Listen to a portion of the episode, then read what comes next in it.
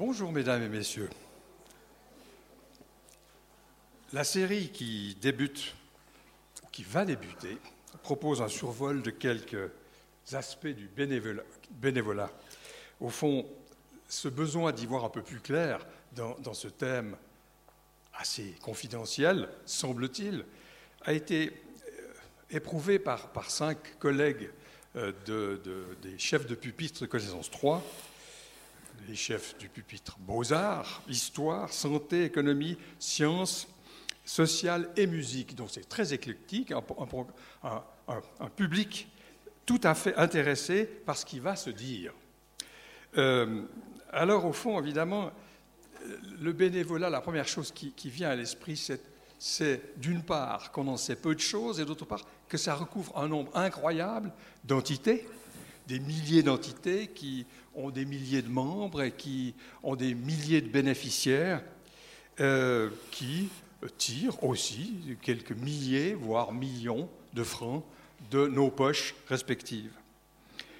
Euh, évidemment, ces, structures innombrables ambitionnent toutes de combler les attentes de leur public choisi, euh, satisfaisant en cela les attentes de leurs membres supporters. Et les thèmes sont très variés, c'est une évidence. Le sport, la culture, la musique, la jeunesse, les seniors, les riches, les modestes, bref, j'en saute. Dans la zone grise qu'il y a entre le secteur privé et le secteur public, on peut situer ce domaine du bénévolat, qui est au fond un apport à la vie collective. Euh, est-ce qu'il est subsidiaire ou est-ce qu'il est essentiel ou est-ce qu'il est en concurrence avec l'État? Euh, Quelle est la place du foisonnement de ces activités dans l'économie? Euh, Le besoin de donner, certes, est une motivation pour les bénévoles, mais est-ce que c'est là, ce sont là c'est leur seul mobile? Les apports de ces bénévoles sont-ils soumis à d'autres attentes, à d'autres exigences que la gratuité de leur performance? Bref, les ONG, appelons-les là comme ça très rapidement, euh, est-ce qu'elles se font concurrence ou est-ce qu'elles résistent au chant des sirènes?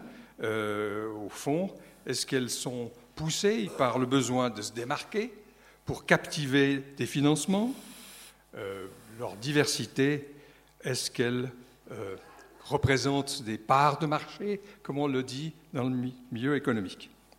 Autant de réflexions, mesdames et messieurs, auxquelles vous n'aurez pas de réponse, ou quelques réponses éparses, aujourd'hui, lundi prochain et lundi d'après.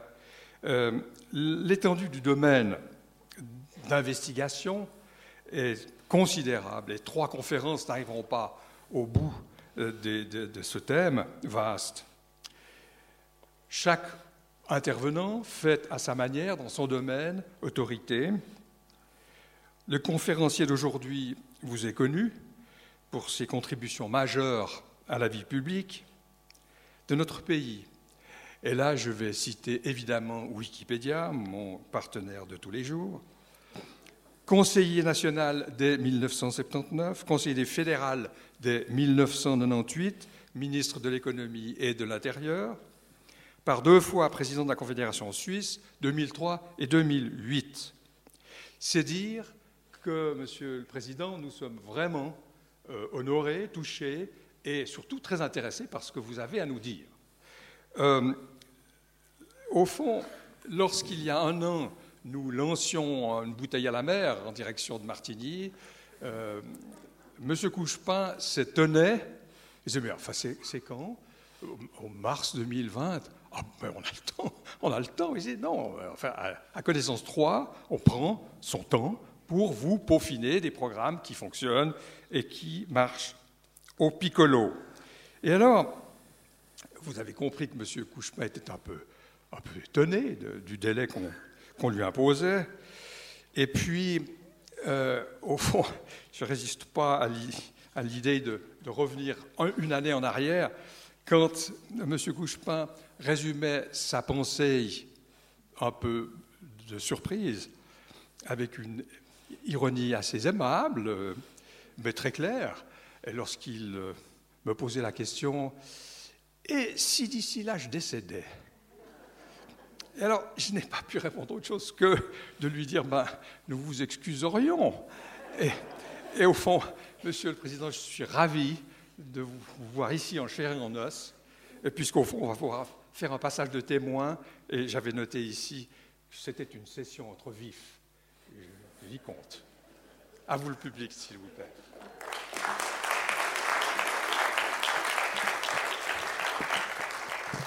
Mesdames, Messieurs, bonjour. Et merci de votre présence. Finalement, vous avez bravé le coronavirus. Et, mais enfin, je vois que la salle est suffisamment libre pour qu'on ne soit pas obligé de se regrouper et de devenir une masse dangereuse. J'espère qu'on survivra tous à l'après-midi. Et merci aussi d'avoir bravé le mauvais temps qui s'annonce, paraît-il, sur Lausanne et sur le reste de la Suisse romande. Lorsque M. Strom m'a demandé de parler sur ce sujet, j'ai été étonné parce que c'est un sujet assez vaste et finalement qu'on ne sait pas comment saisir. Euh, j'ai accepté. Par contre, euh, il a peut-être été étonné, il m'a envoyé une ou deux fois un contrat à signer que je ne lui ai jamais renvoyé. Parce que je me disais, mince, si on parle du bénévolat, on ne va pas entrer dans un système bureaucratique dans lequel quelqu'un qui vient pour le plaisir de rencontrer un public et pour rien d'autre euh, va devoir signer un contrat qui sera enregistré et qui fera partie des archives de votre honorable fondation. Alors, je suis là sans contrat, mais heureux de pouvoir partager avec vous quelques instants en discutant le thème du bénévolat. Euh, on l'a dit, c'est un sujet vaste, c'est surtout un sujet imprécis. Ce n'est pas une appréciation négative, mais enfin, le bénévolat, c'est quelque chose qui recouvre beaucoup de réalités dans notre société. M. Strom a immédiatement défini le bénévolat euh, comme euh, ce qui meut des activités entre le public et le privé. Je préfère commencer peut-être par, non pas des considérations philosophiques, mais par une question euh, fondamentale. Qu'est-ce qui fait qu'on a l'envie de vivre ensemble? Qu'est-ce qui fait que la société tienne? Qu'est-ce qui fait que les gens se sentent euh, d'une certaine manière solidaires et font société? Pendant longtemps, le ciment d'une société, ça a été euh, la religion. Les Romains adoraient des dieux et faisaient des cérémonies pour les honorer, pour s'attirer leur bonne grâce. C'était des cérémonies qui relevaient quasiment de, de la vie civique. Au début du christianisme, les premiers chrétiens étaient accusés d'athéisme parce qu'ils refusaient de venir honorer les dieux de la cité.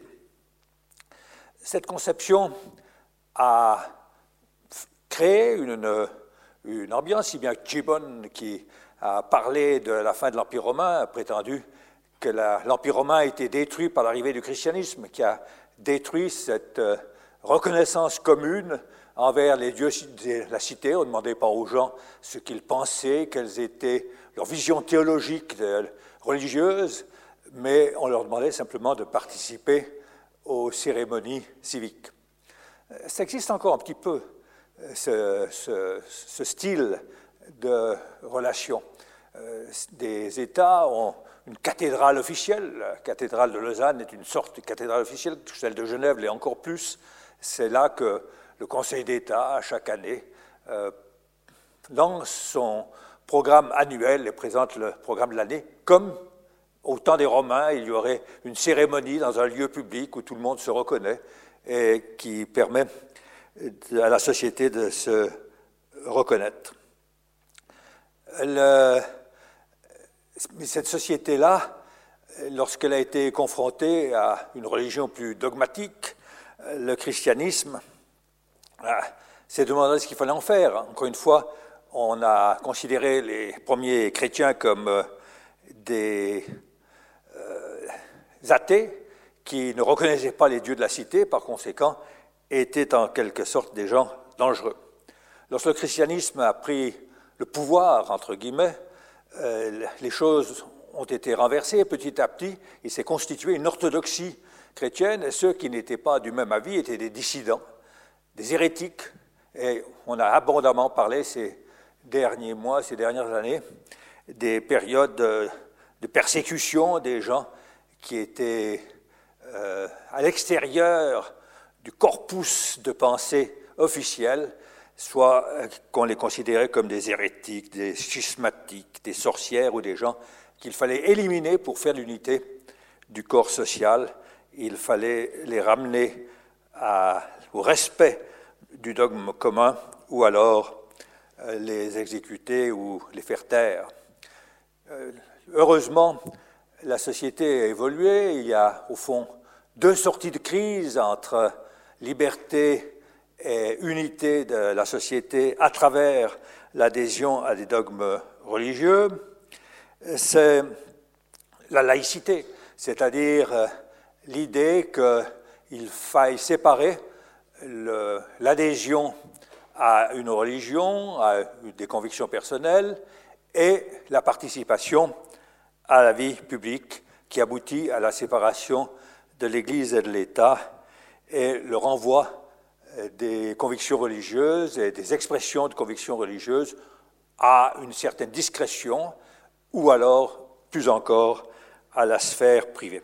Il y a des accommodements, on le voit bien, les rapports entre l'État et les religions en Europe sont très divers d'un pays à l'autre, avec cette espèce de religion de la laïcité qui existe en France et ce pragmatisme qu'on connaît en Suisse ou ailleurs. L'exemple Amérique des États-Unis est intéressant parce que chacun sait que l'Amérique moderne a été fondée par euh, des gens avec de fortes convictions religieuses qui fuyaient l'Europe où ils étaient persécutés parce qu'ils n'étaient pas dans le mainstream, dans le courant majoritaire des idées religieuses euh, du pays qu'ils étaient. Il y a eu des choses curieuses d'ailleurs dans ce domaine-là. Vous savez que dans le canton de Berne, il y a pas mal de gens d'églises euh, ou de sectes dans le Jura bernois parce qu'à un certain moment, l'État de Berne avait décidé la tolérance en dessus de 700 mètres. Comme il fallait peupler ces régions, ils avaient décidé qu'en dessus de 700 mètres, eh bien, on pouvait appartenir à une secte qui n'était pas celle qui était euh, l'Église euh, ou qui n'était pas acceptée par l'Église officielle. Ce n'était pas important. Mais en Amérique, ce sont des gens qui fuyaient les persécutions, qui sont arrivés, qui avaient de très fortes convictions religieuses, mais assez diverses. Ils ont fondé un État dans lequel il y a une séparation stricte de l'Église et de l'État. Euh, l'idée de financer, par exemple, une école publique religieuse en Amérique est quelque chose qui scandalise tout le monde, y compris les gens qui adhèrent à une confession euh, particulière. Mais il y a la croyance à un Dieu qui est quelque chose d'assez vague, mais qui conduit l'Amérique et qui permet d'imprimer sur le billet de banque In God We Trust. En Dieu, nous avons confiance et probablement aussi un peu à la Federal Reserve. Euh, du moins, j'espère, parce que l'intervention divine dans les problèmes monétaires n'est pas quelque chose qui est très évident. Euh, même en Suisse, on a un peu cette conviction, si si on regarde sur notre pièce de Saint-Franc, sur la tranche de la pièce de Saint-Franc, c'est marqué Dominus providebit. En latin, ça veut dire Dieu y pourvoira. Euh, malgré ça, on a fait l'AVS, et le deuxième pilier, et le troisième pilier, ce qui signifie que là aussi, on sépare un peu euh, la croyance en l'intervention de la divinité et euh, l'efficacité de cette intervention dans la vie pratique. Mais en Amérique, c'est toujours frappant. Euh, le président fait le serment de suivre, respecter la Constitution et les intérêts des États-Unis d'Amérique sur la Bible, euh, quelle que soit sa confession et probablement, parfois, quelles que soient ses convictions. On verra ce qui se passe si un jour il y a un, musulman ou quelqu'un qui est un militant athée qui devient président des États-Unis et qui doit euh, jurer sur un référence qui dépasse ses convictions personnelles. Dans ce cas-là, dans le cas de l'Amérique, à côté de cette séparation stricte entre les confessions et l'État, la séparation stricte de l'Église et de l'État, il y a une très forte vie associative qui a pris la place un peu de l'adhésion à une confession, a pris la place de cette adhésion qui faisait l'unité du pays. En Amérique, on, a par principe, si on euh, est intéressé au pays, on participe à des activités associatives.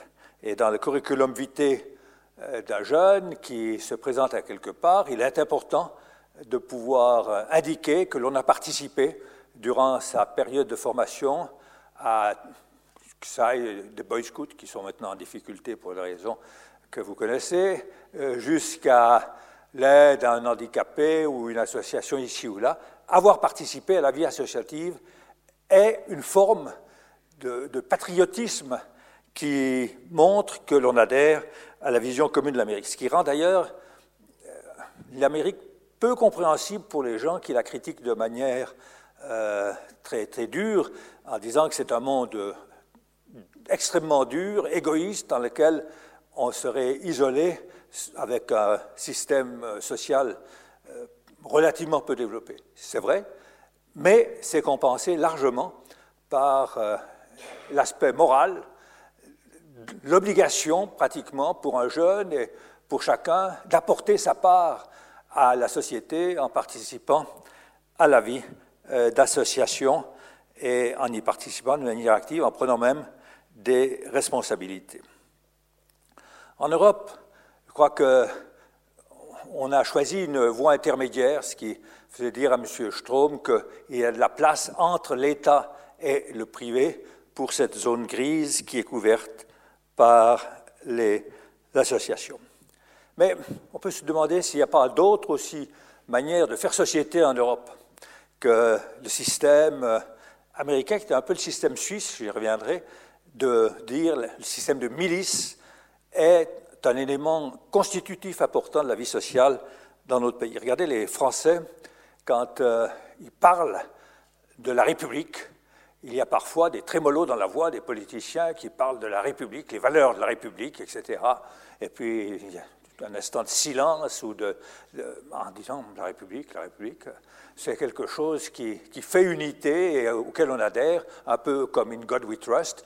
Euh, dans, la République, les trois valeurs que défend la liberté, euh, que défend la République, liberté, fraternité, égalité, il y a euh, quelque chose que les Français partagent et qui fait ciment dans la société. La République devient une sorte d'être mythique ou mystique qui fait que le jour du 14 juillet, le défilé, moi je regarde le défilé de 14 juillet, en tout cas un moment, euh, c'est quelque chose d'impressionnant qu'on ne peut pas imaginer dans un pays comme la Suisse, avec euh, d'abord les, avions, qui, les trois couleurs nationales, puis ensuite l'école polytechnique qui défile au pas, avec euh, les plus brillants cerveaux qui sont revêtus d'uniformes avec l'épée, et puis souvent encore une, fille qui marche avec, euh, en, remuant l'épée au pas, c'est quelque chose d'impressionnant dans lequel on découvre que le ciment de la nation française est quelque chose lié à la République et à la nation. Euh, chez nous, la chose est beaucoup plus difficile à définir. Le 1er août est une création relativement récente, et si on adore euh, se promener avec les enfants, faire un feu, lancer quelques feux de bagal, ce n'est pas un moment particulièrement émotionnant, euh, des feux d'artifice. Euh, je crois qu'on est, un peu comme en Amérique, une nation fondée sur la vie associative et le fait que chacun doit apporter sa petite ou grande contribution à la vie en société pour que la société marche.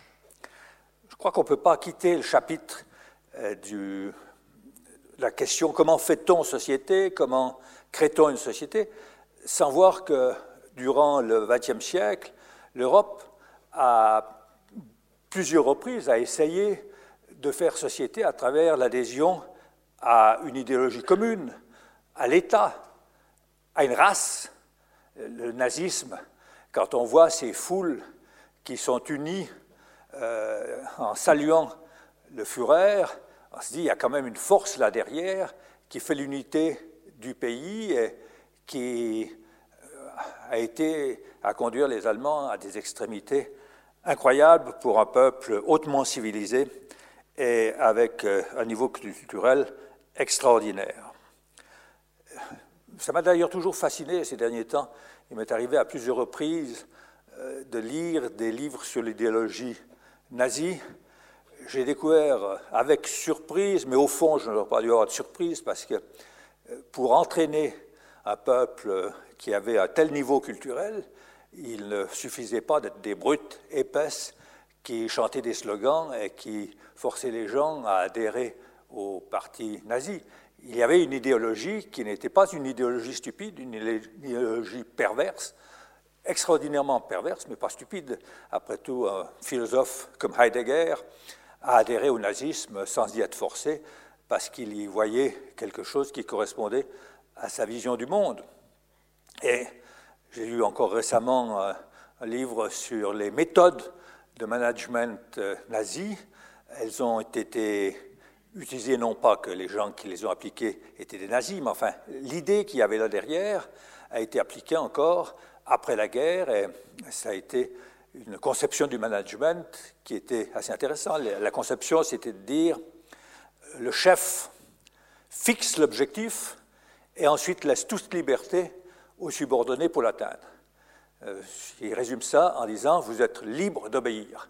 Vous obéissez à l'objectif, mais ensuite c'est à vous à trouver les moyens concrets de, réaliser l'objectif qui a été fixé, tout le monde adhérent, pour finir à un Führer qui était une sorte d'incarnation de l'esprit allemand dans ce qu'il y avait de meilleur et qui donnait l'orientation générale et après les gens obéissaient en participant à la construction de la société telle qu'elle était vue par le Führer et, sa clique et les théoriciens de ce système.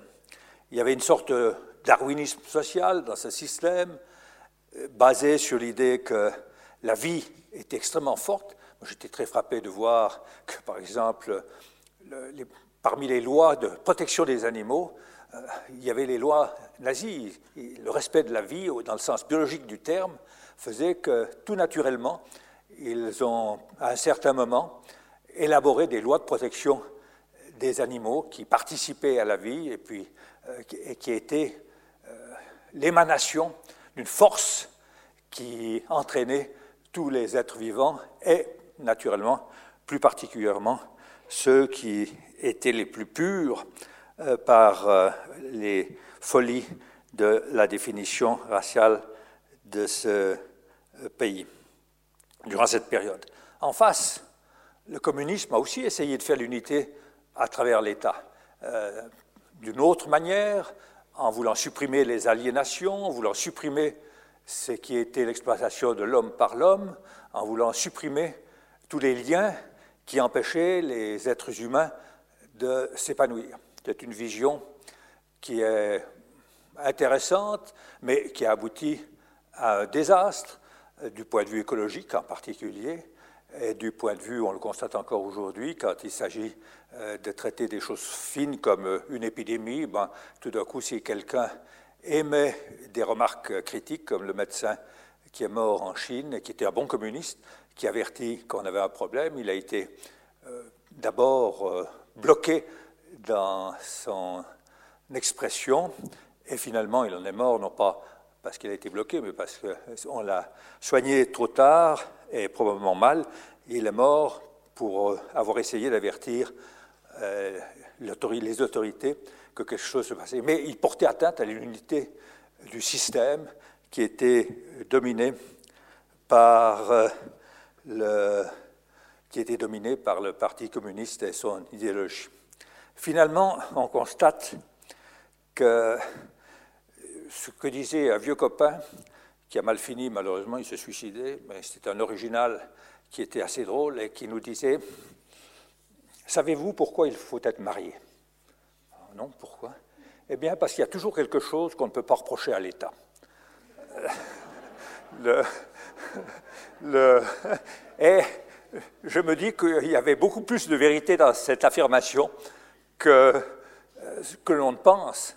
Euh, si l'État est tout-puissant, ben, on, a à participer à la construction d'un État parfait, ou alors à s'opposer à l'État parfait. Si l'État est inexistant, bon, ben, c'est une société qui ne fonctionne pas, c'est une société anarchique dans laquelle c'est la loi du plus fort et ça ne marche pas. Euh, finalement, l'État est important, de manière pragmatique même, sans en faire une grande théorie. il est important qu'il fonctionne, que l'État soit sain, sain du point de vue financier, sain du point de vue des institutions, sain du point de vue du fonctionnement, mais donner sans cesse plus de place à l'État euh, est une voie qui conduit à une impasse, on le voit euh, dans les systèmes qui ont cru que l'État pouvait être euh, l'élément qui est l'élément de ciment absolu de la société. Je suis convaincu, j'ai passé ma vie à servir l'État, je suis convaincu que l'État est important, mais il doit être capable de s'arrêter de laisser une certaine place à euh, d'autres initiatives. Je ne dis pas seulement aux initiatives individuelles, je reviendrai à ce sujet dans un instant, mais à d'autres initiatives collectives, semi-collectives euh, de la société. En sens inverse, je crois que c'est faux de réduire les individus à une seule variable qui est la variable économique. L'homo economicus, comme on dit, euh, a été au centre de beaucoup de discussions ces dernières années. Moi, je crois qu'il existe, mais il est plus complexe que simplement un être rationnel qui agit en fonction euh, de ses intérêts bien définis. Il y a les émotions, il y a toute une série de choix. Mais enfin, c'est quand même, l'homo economicus, c'est un être qui a une certaine consistance. La preuve, c'est que en considérant ses aspirations, en cherchant à définir ses besoins, notre société a pu atteindre un niveau de prospérité inégalité dans l'histoire. Mais ce n'est pas tout l'homme. Et si on parle de l'homo economicus qui serait le produit du libéralisme, je dis non, ce n'est pas vrai. Nos sociétés libérales au sens large, je ne dis pas au sens euh, partisan du terme, nos sociétés euh, libérales ne résument pas simplement euh, l'être humain face à l'État comme, euh, ou face à l'économie comme euh, homo economicus qui n'a que des intérêts matériels, mais quelque chose d'un peu plus vaste, au point qu'on peut se demander si le système libéral économique, en général, avec aussi les libertés politiques qui l'accompagnent, ou du moins on espère qu'il l'accompagne, ou c'est en tout cas un souhait, si on a une vision un peu complète de l'être humain, qui l'accompagne, on peut se demander si ce système peut vivre dans une société qui n'aurait pas un fond de morale commun. Euh, personnellement, chaque fois que j'étais à l'étranger, dans les pays musulmans ou les pays d'Asie, et que j'avais l'occasion de discuter avec euh, des responsables politiques, je leur posais la question. Est-ce que vraiment euh, en Chine, euh, en Inde, en, Iran, en Égypte, est-ce qu'on peut avoir un système libéral au sens où nous l'entendons, non partisan, parle pas là d'un système libéral au sens partisan du terme, parti libéral, non, mais un sens libéral dans lequel il y a des institutions, il y a le partage des pouvoirs, il y a le contrôle d'un pouvoir sur l'autre, il y a une limitation et il y a une liberté qui est définie. J'ai jamais eu de très bonne réponse. Euh, beaucoup de gens disent si, si, avec le commerce, tout naturellement, c'était déjà d'ailleurs l'idée de Montesquieu, le commerce adoucit les mœurs, euh, avec le commerce, petit à petit, un régime comme le régime chinois, un régime totalitaire, va se développer l'aspiration à plus de liberté, l'aspiration à pouvoir créer des corps intermédiaires, à pouvoir créer des associations, à avoir une vie entre la vie de l'individu et l'État. Euh, jusqu'à maintenant, ce n'est pas la démonstration qui a été faite. Euh, le système chinois est un système euh, qui a beaucoup de, succès du point de vue économique, mais contrairement à ce qu'on pensait, on n'a pas été, en tous les cas, de manière irrésistible dans un seul sens, qui serait la démocratisation et la participation des citoyens au système de l'État et à la vie publique. On va au contraire, avec euh, l'actuel président, vers une reprise en main par le Parti communiste et les forces politiques de l'État, qui fait qu'on aura peut-être une économie encore plus euh, à succès que celle qu'on connaît maintenant en Chine, mais la question est ouverte et je crains qu'on n'aille pas vers une société plus libre au sens où nous l'entendons et plus libre au sens où nous pensons que doit être une société qui respecte les individus. Donc, euh, l'homo economicus seul euh, ne, permet pas de faire société. C'est une société euh, de conflits qui naît. Qui, pour moi, des conflits en matière économique sont justes. Conflits qu'on appelle concurrence, c'est quelque chose qui permet d'avancer, mais ce n'est pas suffisant pour que la société puisse exister, survivre et se développer en donnant des chances à chacun, y compris à ceux qui ont moins de potentiel intellectuel, humain ou potentiel de quelque ordre que ce soit. Et alors, on voit maintenant en Europe, dans notre pays aussi, que face à cette vision utilitariste qui justifie la mondialisation par euh, la concurrence purement, alors que moi je suis fondamentalement et spontanément euh, ouvert à la mondialisation au nom du respect des êtres humains, de l'égalité des êtres humains. Je dis parfois, on est choqué de voir que certains pays qui, il y a encore 80 euh, ans, étaient des colonies, tout d'un coup nous font concurrence. Je dis, mais enfin, vous n'imaginez pas qu'on puisse donner l'indépendance et reconnaître la dignité de ces pays sans leur laisser aussi se battre contre nous du point de vue économique et prendre euh, notre place et rendre notre situation plus difficile.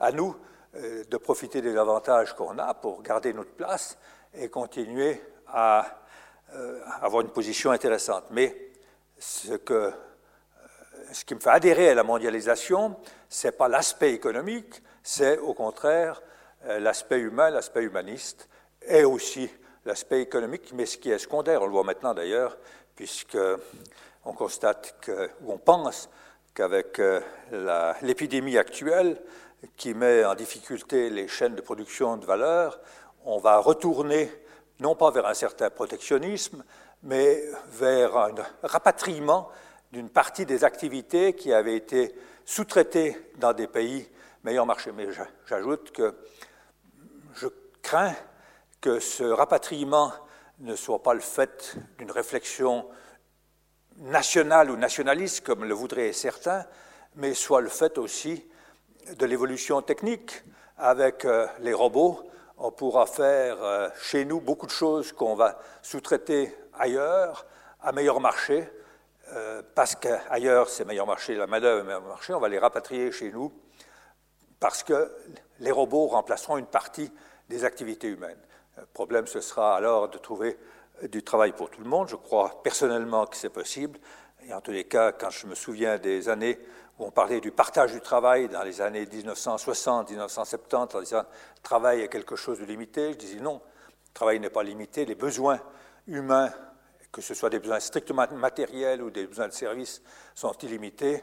Et plus il y aura de, travail, plus il y aura de besoins, et le chômage ne viendra pas de la réduction des heures de travail en soi. La réduction d'une heure de travail, c'est quelque chose de positif si c'est possible économiquement, il n'y a pas de problème à ce sujet, mais ne viendra pas de la réduction autoritaire des heures de travail, mais de la création d'emplois qui créent des revenus, qui créent des besoins, qui permettent une croissance. Alors, la croissance a d'autres problèmes, on ne va pas aborder ça ce soir, mais on peut en discuter.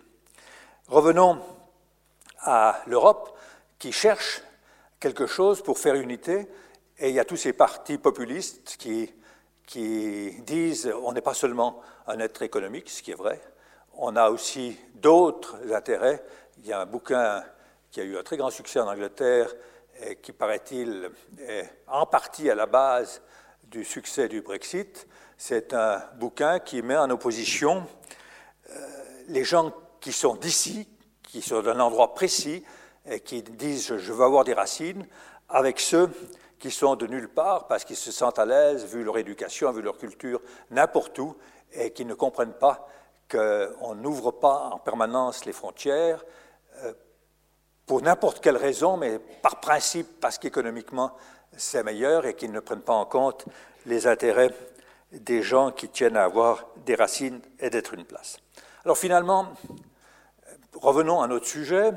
Moi je crois que la vie associative est quelque chose, avec le bénévolat que ça implique, quelque chose d'essentiel au ciment de notre société et de notre pays en particulier. Si la vie euh, associative, la vie où il y a euh, des bénévoles, cette euh, zone grise, comme l'a dit M. Strom, entre l'État et le privé, si elle n'existe pas, je ne vois pas sur quoi on peut faire l'unité de ce pays. Ce n'est pas en ayant des slogans, vive les Suisses ou des choses comme ça, qu'on arrivera, notre diversité est trop grande. Ce pays dépend massivement pour sa survie de l'existence d'associations et de, de, gens qui cherchent à se réunir de manière idéale ou idéaliste totalement ou partiellement, on y reviendra dans un instant, mais qui apportent quelque chose à la communauté et qui en recevra. Quoique Maos, l'ethnologue Maos, qui était le, le, neveu de Durkheim, un autre, un autre euh, philosophe et ethnologue, euh, résume la chose en disant euh, donner, recevoir, redonner. Et il prétend que ces, trois caractéristiques qui sont à la base de la société, davantage que l'échange purement économique. Do je te donne pour que tu me donnes. Donner, donner pour être reconnu. Donner, c'est aussi reconnaître quelqu'un. L'autre doit recevoir et puis redonner. Alors, après, il faut voir dans le détail. Quand je repense à ces formules, euh, je repense à un certain nombre d'anecdotes que j'ai lues. Euh, j'ai lu il y a quelques mois un récit d'un philosophe euh, juif qui se promenait à Jérusalem. J'ai, tous les jours, il donnait quelque chose à un mendiant qui recevait la, la piécette. Et puis un jour, c'était le printemps ou je ne sais pas quoi, le philosophe lui a donné un gros billet. Et puis le mendiant a reçu le billet et puis lui a redonné avec un air indigné. Il lui a dit Est-ce que vous croyez que vous êtes mon seul client? Et ça, me poursuit, ça me poursuit assez souvent cette formule en disant c'est drôle, mais il y a quelque chose. Il y avait un lien qui s'était créé entre eux. Il attendait le matin, il se mettait au travail, il se mettait là avec la main tendue, et puis les gens passaient, le saluaient, le donnaient la piécette, et puis à la fin de la journée, il avait un montant, mais si quelqu'un lui donnait trop à la fois, donner, recevoir et redonner euh, n'était plus dans l'ordre des choses. Et c'était quelque chose qui ne va pas. En sens inverse, parfois en politique, euh, j'ai ressenti que euh, la, phrase célèbre, j'y avais un instant, est assez courante, euh, un bienfait ne reste jamais impuni. Euh, ça, ça, ça existe aussi.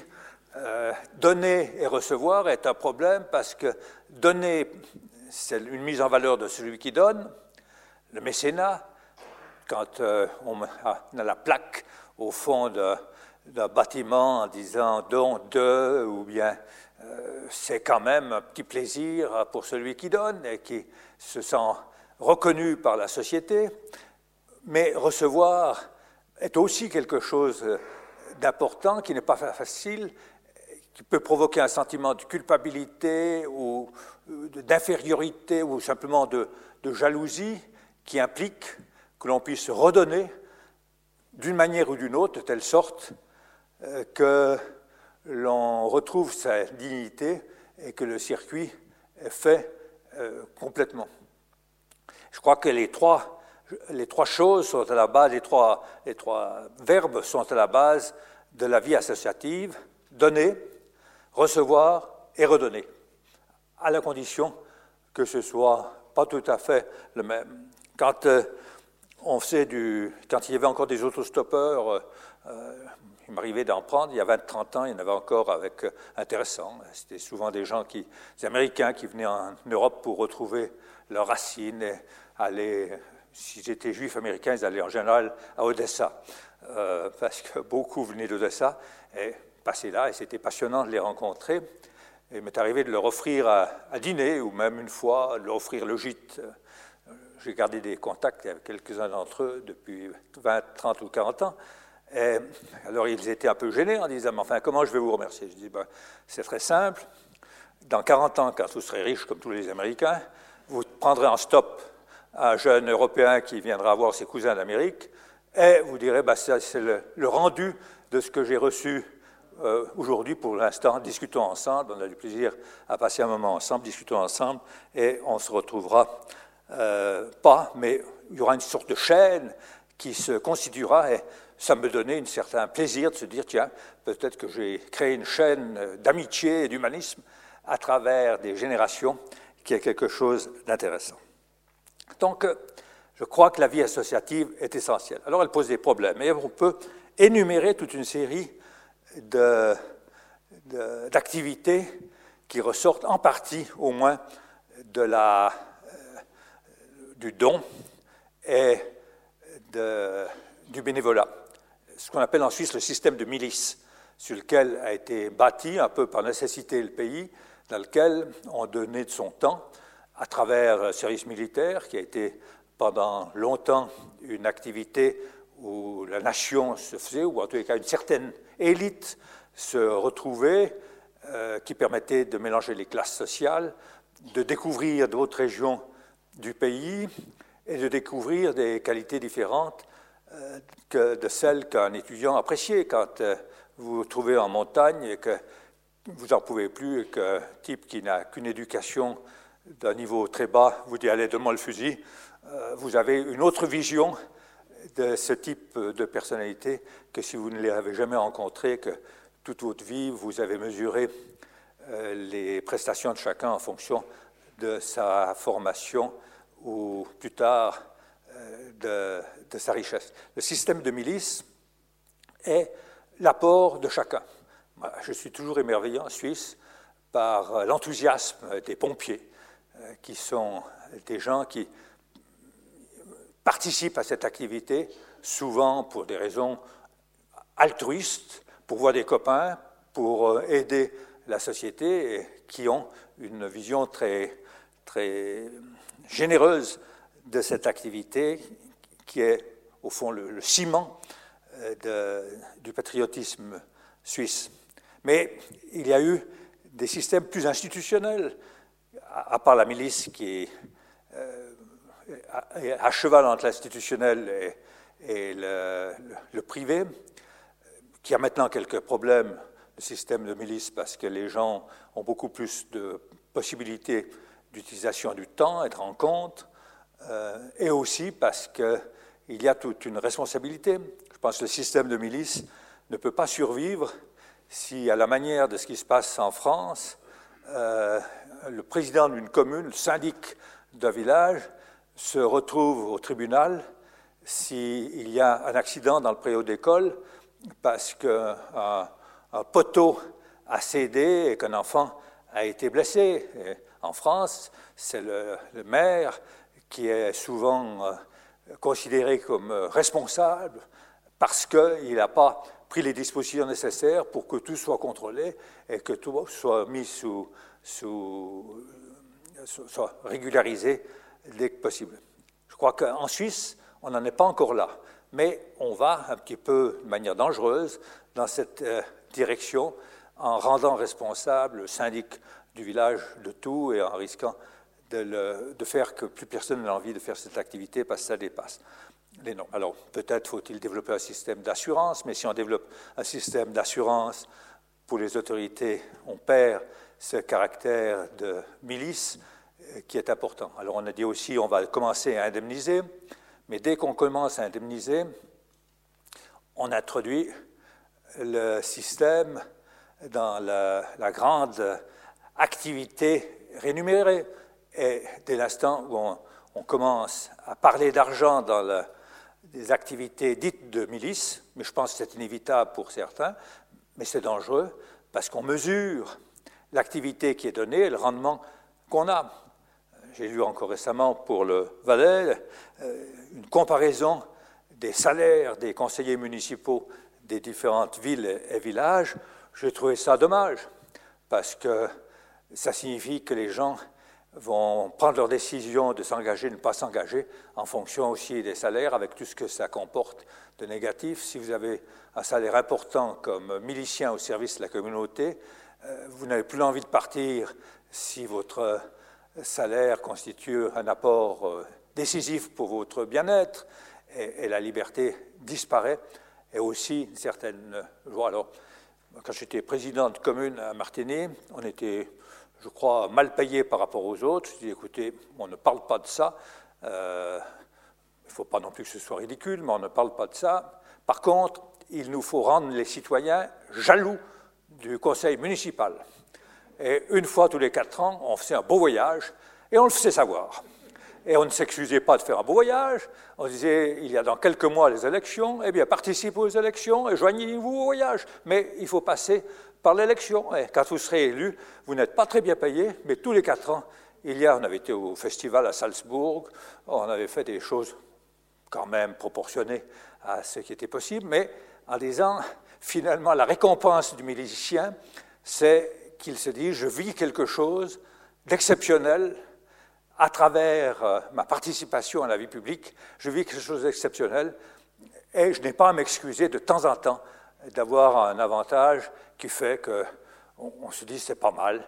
Euh, lorsque je vois le mépris qui entoure parfois les hommes politiques et les femmes politiques, je me dis ben, on, va vers un suicide collectif. Si ça continue comme ça, il faut que les gens soient un tout petit peu jaloux des hommes politiques, non pas parce qu'ils abusent, mais parce qu'avoir accédé à cette fonction est quelque chose d'important qui apporte quelques, quelques, avantages, non pas matériels, mais des avantages euh, de connaissances ou, de, loisirs. Système de milice. Ensuite, en, Suisse, euh, euh, de la fondation, Peter Breil de la fondation Lennart va vous en parler, il y a les fondations. Les fondations sont en Suisse quelque chose d'important.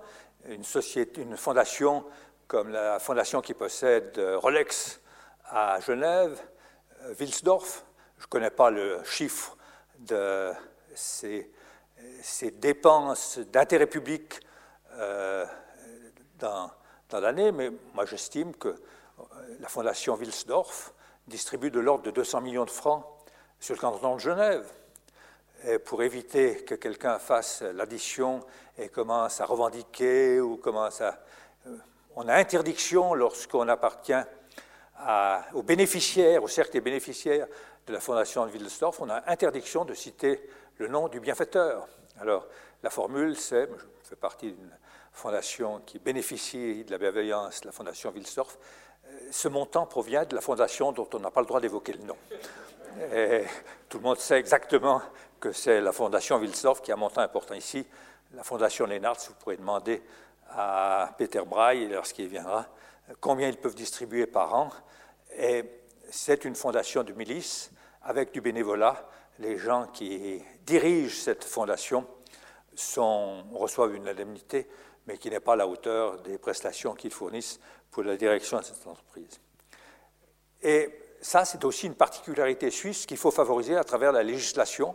En tous les cas, pas euh, condamner l'existence des fondations et pas non plus condamner leur activité à travers, une imposition qui serait extraordinaire. J'étais il y a 15 jours en Belgique, et puis on m'a présenté un monsieur, vous savez, en Belgique, les classes sociales sont encore très marquées, il y a une noblesse. Il y a un monsieur qui était un baron et qui, qu'on m'a présenté comme le président de la plus importante fondation de Belgique. Pour en discuter, c'était intéressant. Et puis je lui ai demandé combien vous distribuez par an. C'est 20 millions. La fondation Lennartz, qui est une fondation moyenne, sauf erreur, c'est public, je ne révèle pas discret, elle distribue de 10 à 15 millions par an. Euh, et puis, il y a des fondations qui distribuent beaucoup plus. Et la vie, la vie des fondations en Suisse est quelque chose d'important. Il y a plus de 100 milliards de fortunes qui sont dans les fondations. Il faut avoir un œil sur le système, pas qu'il y ait des abus, mais encourager le système des fondations qui permet de garantir la, durée euh, d'existence de, certaines, euh, de certaines activités. À Berne, n'est pas une fondation, c'est la communauté des bourgeois, la société, la bourgeoisie de Berne est propriétaire de terrains aux environs de Berne, et son activité est par exemple de libérer des terrains quand le prix des loyers devient trop élevé. Il donne des terrains à des coopératives pour permettre de maintenir, et les loyers à Berne sont relativement, relativement euh, accessibles, en partie grâce à la bourgeoisie de Berne, qui regroupe les vieilles familles aristocratiques, mais qui ont toujours eu le sens de, la communauté, le sens de la ville. Les théâtres sont financés en grande partie à Berne par la bourgeoisie de Berne, la commune bourgeoise de Berne. Les fondations, la milice, les associations aussi, euh, toutes les, j'ai évoqué euh, des sociétés sportives.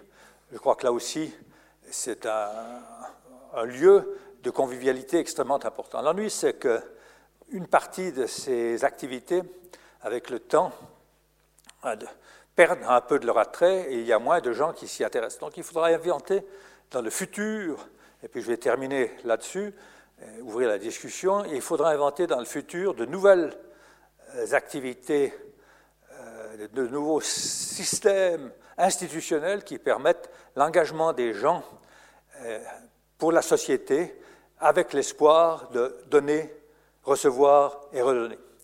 J'ai suggéré quand j'étais conseiller fédéral, et ça s'est, je crois, réalisé, mais j'ai plus suivi depuis lors, à Saint-Gall et à Lucerne, quand en Suisse romande, non, non, euh, dès qu'un libéral propose quelque chose, il y a tout de suite le tir de barrage euh, de nos amis de la gauche qui disent euh, rien de bon, ne peut sortir de ces milieux-là en matière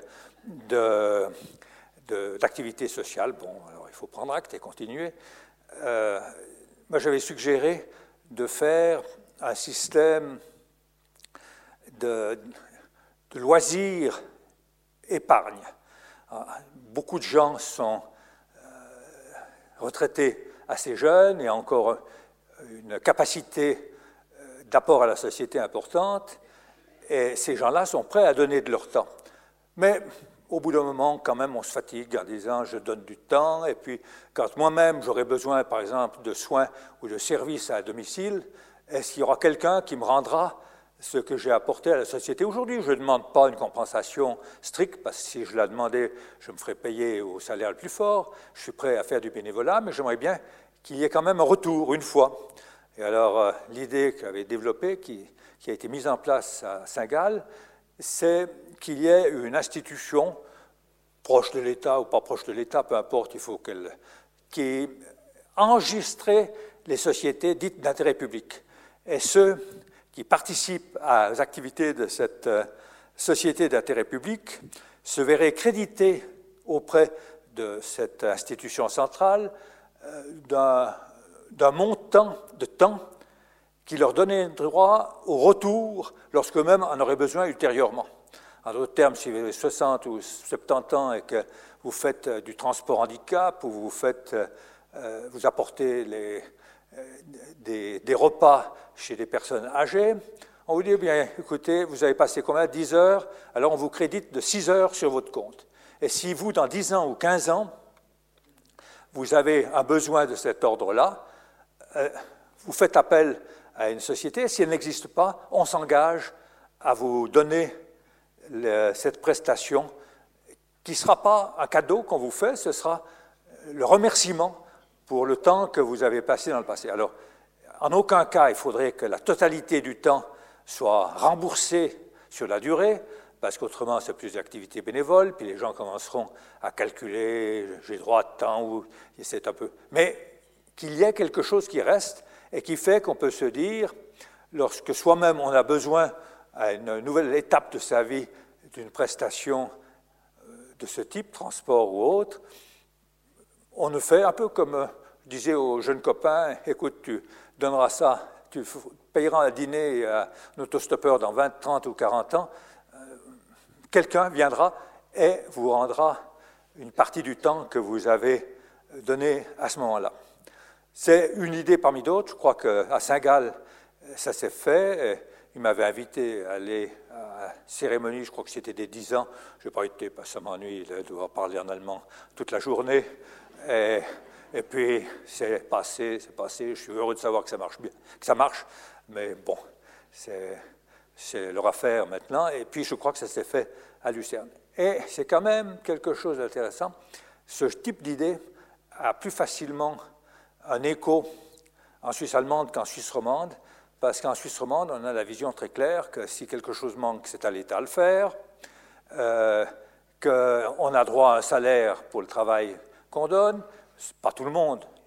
La vie associative en Suisse romande, la preuve, c'est, je pense que M. Strom ne gagne pas sa vie en organisant des, des séances du troisième âge, connaissance, je ne sais pas comment vous appelez ça, rébellion, rébellion réflexion, non? C'est ça.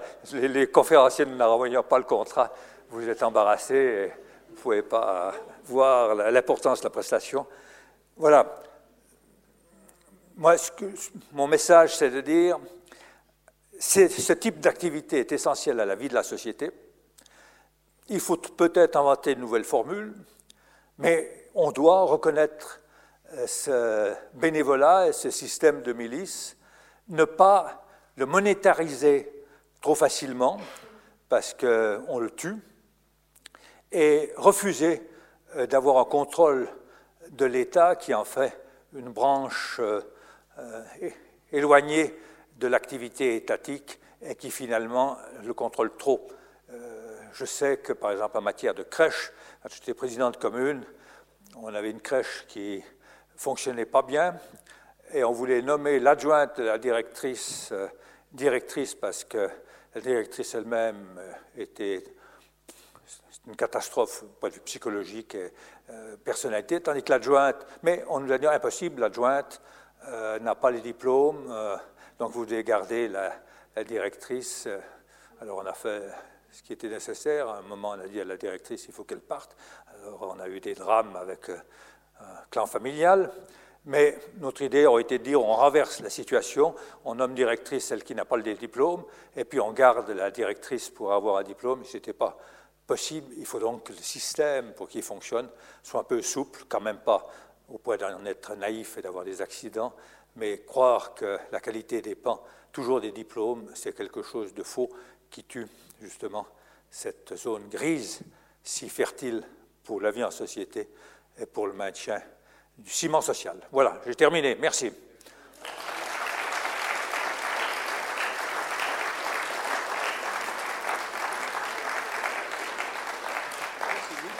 Ça va? Oui, c'est Eh bien, mesdames et messieurs, voici. Loin de la grisaille, après tout, je, suis très reconnaissant à M. Couchepin d'avoir donné des coups de projecteur euh, et plus des éléments d'inspiration qui, j'en suis convaincu, auront suscité des questions parmi vous. Et si ce n'est pas le cas, nous avons un jeune homme qui, si c'est le cas. qui a un mollet. Non, si ce n'est pas le cas, je poserai une question. À vous, vous posez une question. Ben, vous avez le micro. À qui, à qui passe-t-on le micro, mesdames et messieurs? Alors, il n'y a pas encore de vocation. Je risque donc une question pendant que vous réfléchissez. Euh, au fond, dans, dans ce, corps intermédiaire que représente au fond le, bénévolat, représenterait le bénévolat, au fond, quelles sont vos réflexions sur l'irruption des moyens sociaux euh, qui euh, est-ce que c'est là aussi une manière de créer, comme vous dites, faire la société ou, ou pas? Est-ce que ça peut nuire à, la dynamique de ce corps intermédiaire? Bon, tout d'abord, il faut que j'avoue que j'ai un compte Facebook, mais je ne l'ai jamais regardé. Euh, j'ai renoncé à le regarder parce qu'on m'a créé le compte Facebook quand j'ai quitté le Conseil fédéral. Et puis, il y a deux ou trois ans, on m'a dit il y a un boulot pour vous. C'était chef de service au service des jardinages de la ville de Lausanne. Ah, ah, chef d'équipe, chef d'équipe. Alors, à, 70 ans, euh, reprendre du boulot au service de la ville de Lausanne, c'est certainement quelque chose de positif, mais il m'a suffi de dire basta. Et puis je lis toutes les, discussions au sujet de la protection de la personnalité, euh, ça, m'intéresse face aux réseaux sociaux. Mais je me dis la meilleure protection, c'est de s'en passer. Mais je crois que quand on est jeune et qu'on est, dans la vie professionnelle, on ne peut pas s'en passer. Bon, j'allais dire, c'est le, c'est le lien social minimum. Euh, je regarde parfois euh, quand euh, il y a un article, puis il y a des likes et I don't like. c'est le débat politique minimum, et parfois en dessous de ce qui est souhaitable. Mais enfin, c'est parfois mieux que rien. Mais je tombe dans des abîmes de réflexion en disant quelle solitude doivent avoir certains pour passer leur journée à répandre trois ou quatre phrases à John. John a dit ceci. Bon. Pas encore un dommage. Non, non, puis, puis ça existe. Est-ce que vous voulez, moi je suis de ceux qui disent ça ne sert à rien de combattre des moulins. Euh, ça existe, donc il faut se demander comment les sociétés, les, groupes, les gens peuvent, à travers euh, les réseaux sociaux, promouvoir aussi une, solidarité. On voit quand même à, certains moments, dans des pays où il y a eu un drame, à travers les réseaux sociaux, c'est là que s'organisent l'émotion, les rencontres, ces grandes manifestations. Donc ce n'est pas, pas négatif, ça peut être quelque chose de positif. Je suis sûr que la nouvelle génération ou peut-être la, génération de mes petits-enfants aura plus d'esprit critique que nous à l'égard de ces, de ces réseaux sociaux et saura distinguer ce qui est important de ce qui est euh, secondaire. Et puis si ce n'est pas le cas, eh bien ce sera leur problème de trouver une solution. Voilà, merci beaucoup. Je ne veux pas dire que je suis comme Winkelried en disant mais qu'est-ce qui m'a poussé, mais quand même, Monsieur le Président, merci beaucoup essayer de faire en sorte qu'il y ait du... On se croirait à l'école polytechnique quand ils font euh, une présentation PowerPoint et puis ça marche pas, puis il y a l'adjoint qui vient, puis à la fin c'est le concierge qui dit mais enfin professeur, appuyez donc là-dessus. Je vais essayer comme ça, je pense que c'est un petit peu mieux. Alors euh, oui, oui, on a expérimenté, Monsieur Couchepin, on a expérimenté. Qu'est-ce que c'était d'avoir des ingénieurs polytechniques euh, avec la technologie la plus moderne? Donc c'était tout récemment encore. Parlez moins vite, plus fort. Euh, moins vite et plus fort, oui. Non rappelle quelqu'un. Alors on va essayer comme ça. Est-ce que ça, vous entendez? Oui, voilà. Alors euh, ma question était la, suivante. C'est vrai que c'est une. D'abord, merci beaucoup d'avoir euh, nous avoir éclairé sur ce sujet qui est, délicat. Et vous pouvez bien imaginer que j'ai une question qui est quand même en partie orientée, parce que c'est vrai que le, le bénévolat, comme bon nombre d'autres activités, demande à être structuré et notamment quand il s'agit d'avoir euh, des thématiques qui concernent un grand nombre de gens, primum non nocere, hein. Et ma question est la suivante, de savoir euh, quelle est la part, à votre avis, de l'État pour apporter cette contribution à la structure? Ça veut dire une part de structure professionnelle, parce que, au fond, s'il n'y a pas, c'est toujours, toujours difficile de commencer, commencer dans le bénévolat, ça veut dire qu'il faut avoir un certain soutien. Et dès le moment où on va structurer, il y a des gens qui disent, oui, mais, mais moi, je ne vais pas encore payer de plus pour pouvoir faire une activité, une activité bénévole. Alors, je ne sais pas si ma question est assez claire, de plus en plus que l'on vit, c'est d'avoir une structuration de ce bénévolat, et cette structuration de bénévolat passe par euh, notamment un secrétariat, notamment un gestionnaire des comptes, pour être certain que l'argent qui nous est alloué, ben, c'est l'argent qui est utilisé à, bon escient. Alors, voilà ma question. Merci, M. Dorioli. Ah, une vaste question. Tout d'abord, je commencerai par une petite euh, attaque. Euh, dans les... J'étais à Berne, on me disait souvent que le canton de Vaud était surinstitutionnalisé. Et c'est assez vrai. canton de Vaud, qui avait toujours eu un État fort, qui avait sa forte présence, est un État qui a multiplié les institutions en matière sociale et autres, et qui réglait les problèmes à travers la remise à une institution, même dans le système scolaire. Le système maintenant a beaucoup changé, je ne suis pas au courant des dernières évolutions, mais le système scolaire était très sélectif, tac, tac, l'État intervenait. Donc je crois que je me demande si cette question aurait pu venir à Valais. Vous êtes valaisan d'origine, mais je me dis que cette question,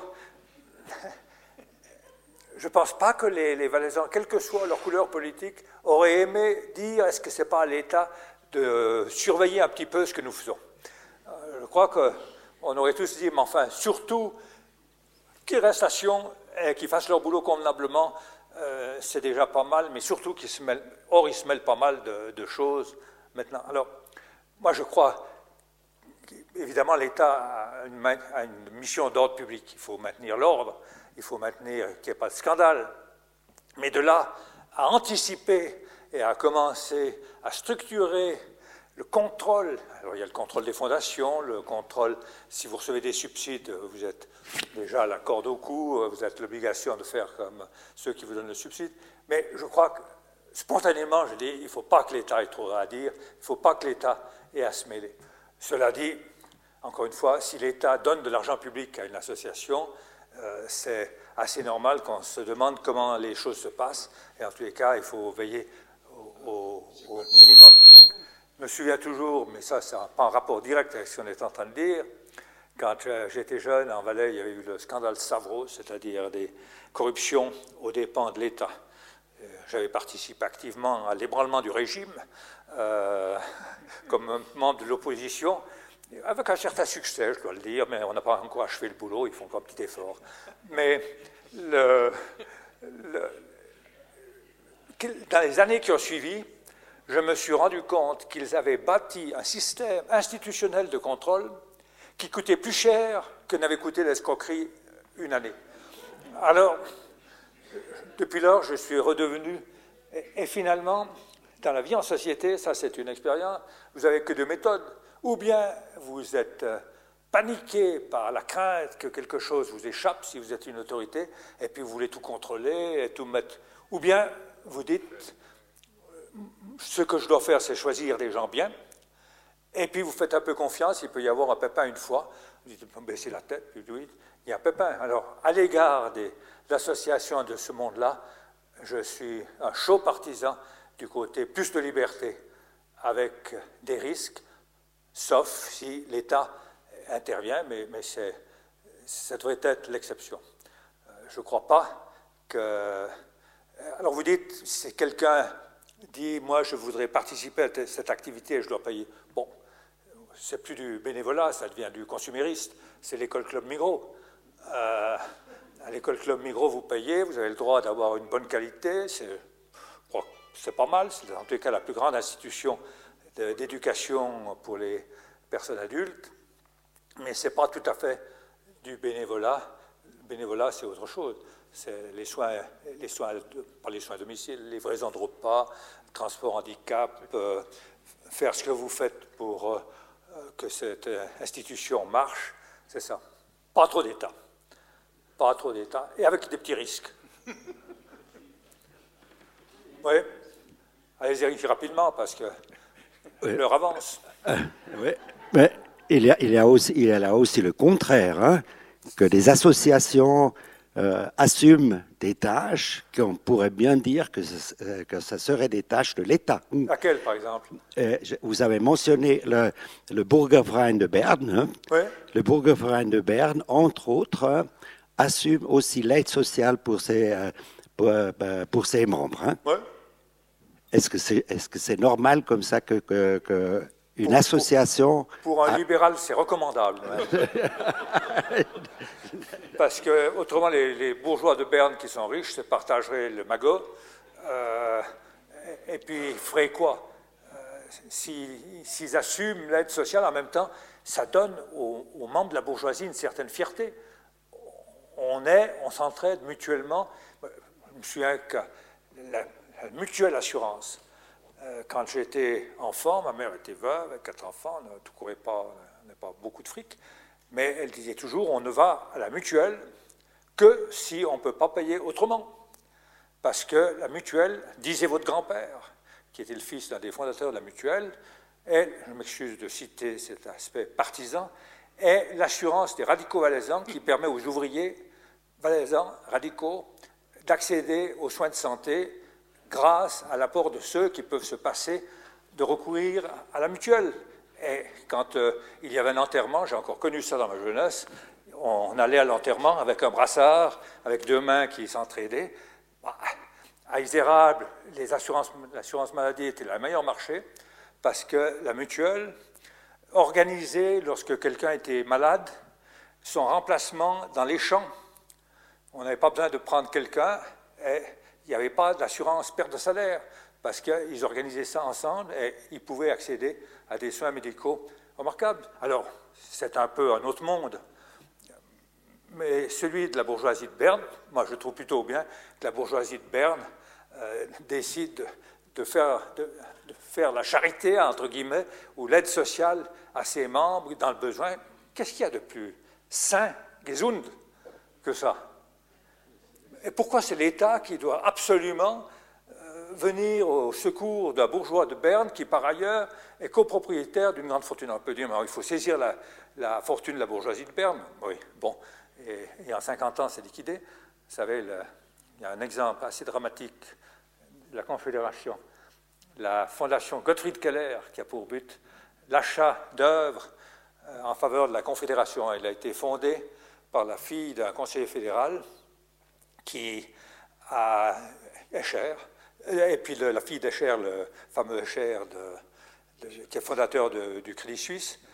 Euh, elle avait épousé un conseiller fédéral. En parenthèse, il y a un épisode célèbre. Elle avait fui avec un amant euh, en Italie.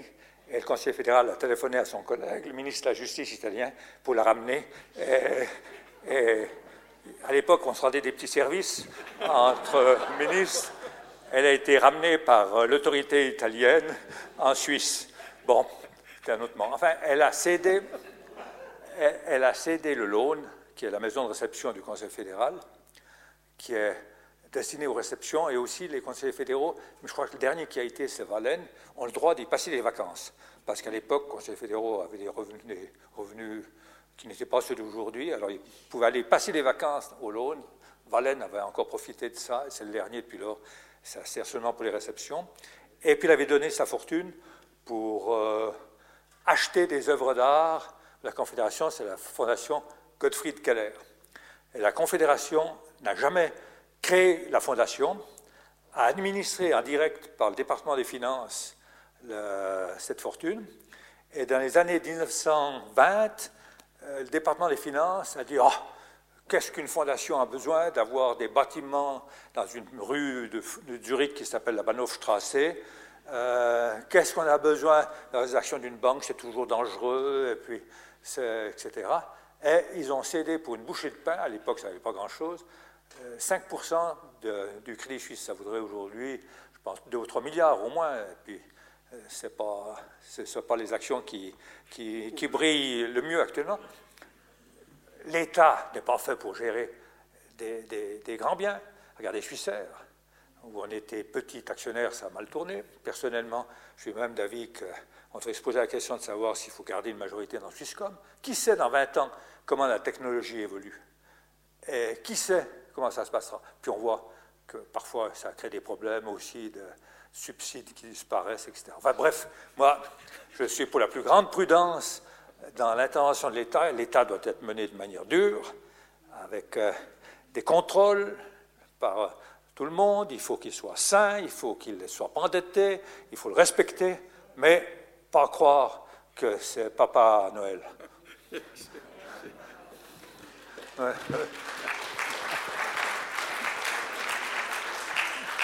Voilà. Euh, est-ce qu'on a encore une question? Oui, une. je, serai, vite, rapide là, s'il y en a une. S'il y en a une. Oui, je crois qu'effectivement, je vous félicite. il y a eu beaucoup de choses très amusantes à entendre dans votre conférence, mais effectivement, je trouve que c'est un peu une ancienne euh, façon de penser. vous me faites penser un peu à mon père, par exemple, qui était aussi un libéral très généreux. Euh, actuellement, je trouve qu'on a d'autres euh, d'autres façons de réfléchir. On se dit quand même, ces gens qui ont des fondations, c'est pour éviter les impôts. Et puis en plus, ils nous imposent de faire, de construire quelque chose que, eux ont décidé, et c'est pas nécessairement de ça qu'on a besoin. Enfin, un certain nombre de choses, je trouve, sont très différentes de ce que vous nous avez expliqué. Alors, d'abord, vous posez une question juste. Je me souviens d'avoir eu une discussion avec un grand dirigeant d'entreprise en Suisse qui disait Ah, il faudrait être comme en Amérique, laisser beaucoup plus de liberté aux riches pour euh, donner leur argent à des fondations et leur permettre d'échapper aux impôts. J'avais défendu la thèse que vous semblez défendre. Écoutez, chez nous, j'ai une vision républicaine de l'État. C'est le peuple qui décide quel est le niveau d'impôt vous les payez, et ensuite c'est le peuple, à travers les autorités, qui décide ce qu'on fait de l'argent des riches. Mais les riches n'ont pas la possibilité de dire moi je choisis de mettre là mon argent pour qu'il serve à telle chose. S'ils le font, tant mieux, mais l'État ramasse ce qui est nécessaire pour son bon fonctionnement en fonction de la démocratie et tu payes. Personnellement, je suis d'avis que si on veut être efficace, il ne faut pas que les impôts soient trop élevés, mais tu payes l'impôt nécessaire, et puis ensuite on essaie d'être euh, le plus efficace possible dans la gestion de, l'État.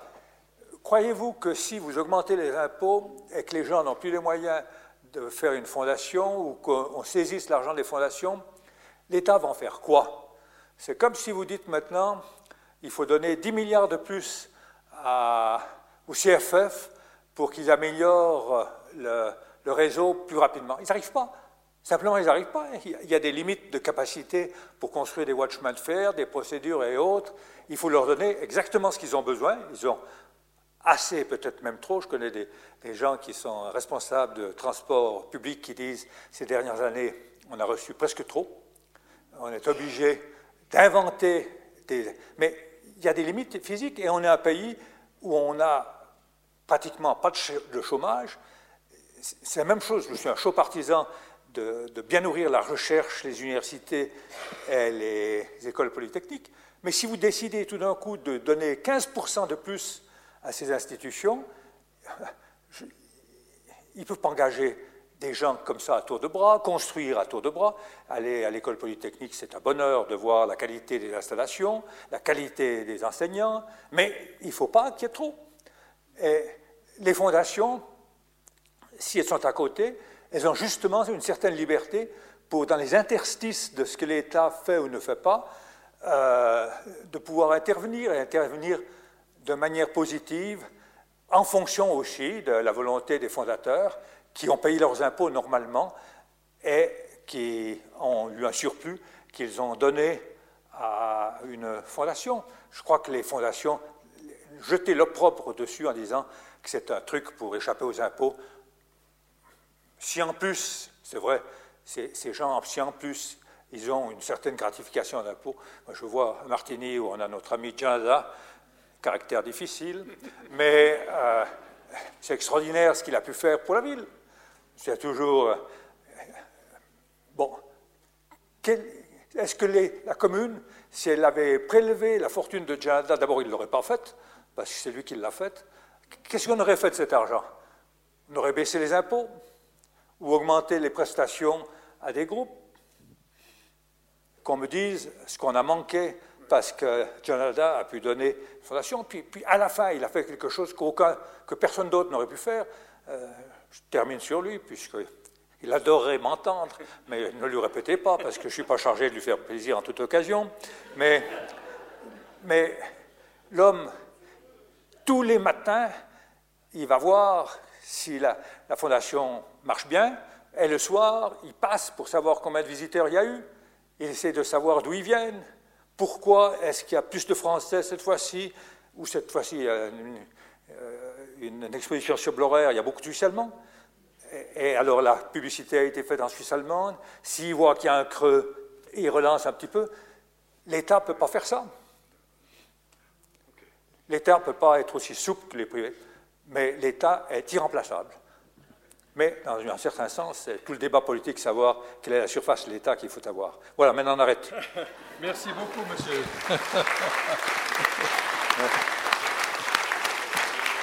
Voilà. Et, et vous aurez constaté que de la part d'un Valaisan, terminer son intervention sur un propos vaudois, parce qu'au fond, c'est le juste milieu, et M. Couchepin vient de faire l'apologie du juste milieu. Il n'y avait rien de mieux, monsieur. Oh, oui, oui. C'est génial. Non, non, mais les Vaudois sont géniaux. Merci. Merci, monsieur, dame, pour votre euh, attention et par- participation active.